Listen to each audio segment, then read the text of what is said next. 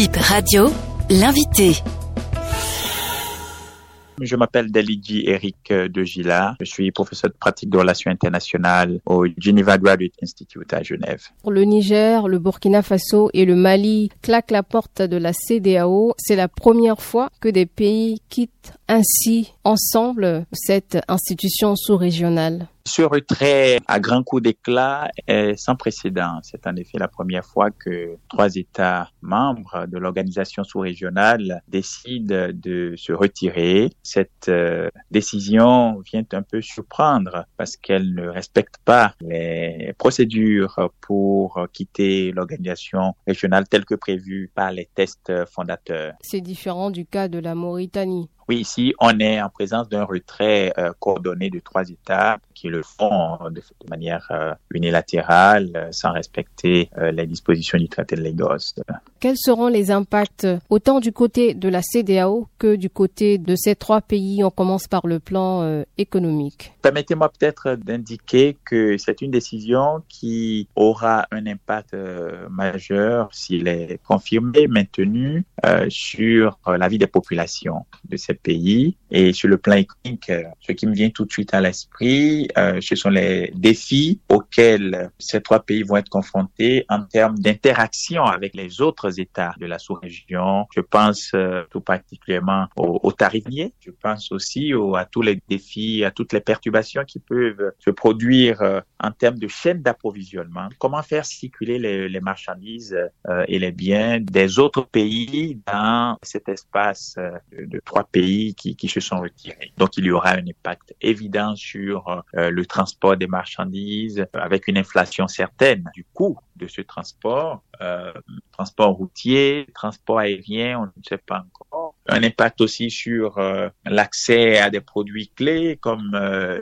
les produits de santé, les médicaments. Il y aura aussi des défis euh, en termes de sortie des matières premières de ces pays. Je dois rappeler quand même que ce sont trois pays qui sont des pays de l'interland, c'est-à-dire qui n'ont pas un accès direct euh, à la mer ou à l'océan Atlantique. Et euh, je vois ici un grand défi pour euh, ces trois États en termes d'exportation de leurs produits, matières premières, etc.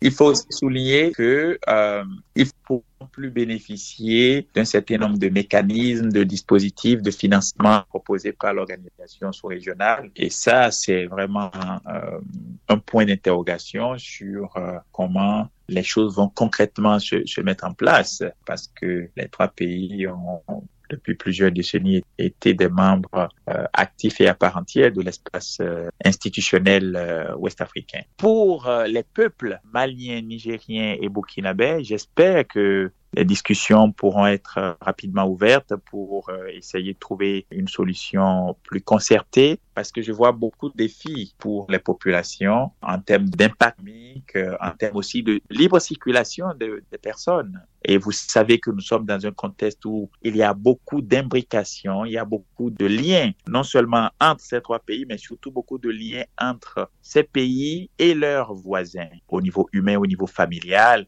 de part et d'autre. Si cette décision est, maintenue, la question de la circulation des personnes. Donc, je veux vraiment croire que une solution plus concertée euh, sera trouvée euh, pour régler les, les, défis politiques que traverse actuellement euh, la CEDEAO. Parmi les raisons qu'ils évoquent, ces trois pays, ils disent aussi que c'est pour répondre aux aspirations des populations. Je suis assez dubitatif. Je ne crois pas qu'il y ait eu euh, à Niamey, à Ouagadougou ou à Bamako un référendum euh, exprimant clairement la volonté euh, de la population de se retirer de l'organisation régionale. Non, je, je crois qu'il y a euh, ici un choix des élites euh, euh, militaro-politiques actuelles qui dirigent ces trois pays, simplement de se mettre ensemble et de prendre cette décision. C'est peut-être de, de leur part une tactique dans les négociations avec la CEDEAO, mais je veux vraiment croire, espérer qu'une solution plus concertée euh, sera trouvée rapidement dans l'intérêt général à la fois des populations de ces pays, mais de l'ensemble de l'espace euh, CEDEAO, parce que ce dont nous avons besoin aujourd'hui en, Af en, Afrique, c'est davantage d'intégration, ce n'est certainement pas euh,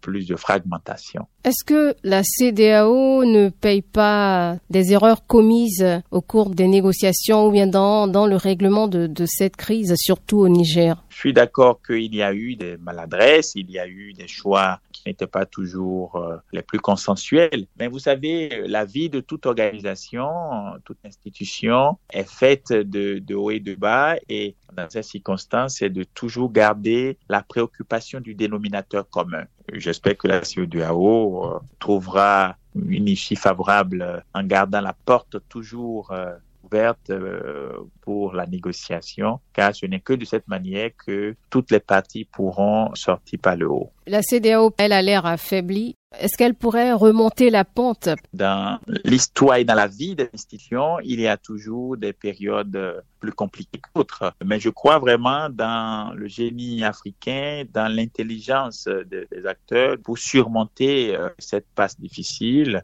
euh, en gardant l'esprit l'intérêt général et en gardant les piliers du projet panafricain. Et je suis convaincu que dans chaque pays de l'espace ouest africain, on trouvera l'énergie et l'inspiration pour euh, aboutir à, à, une solution plus positive. Merci, professeur Dejila. Merci, madame.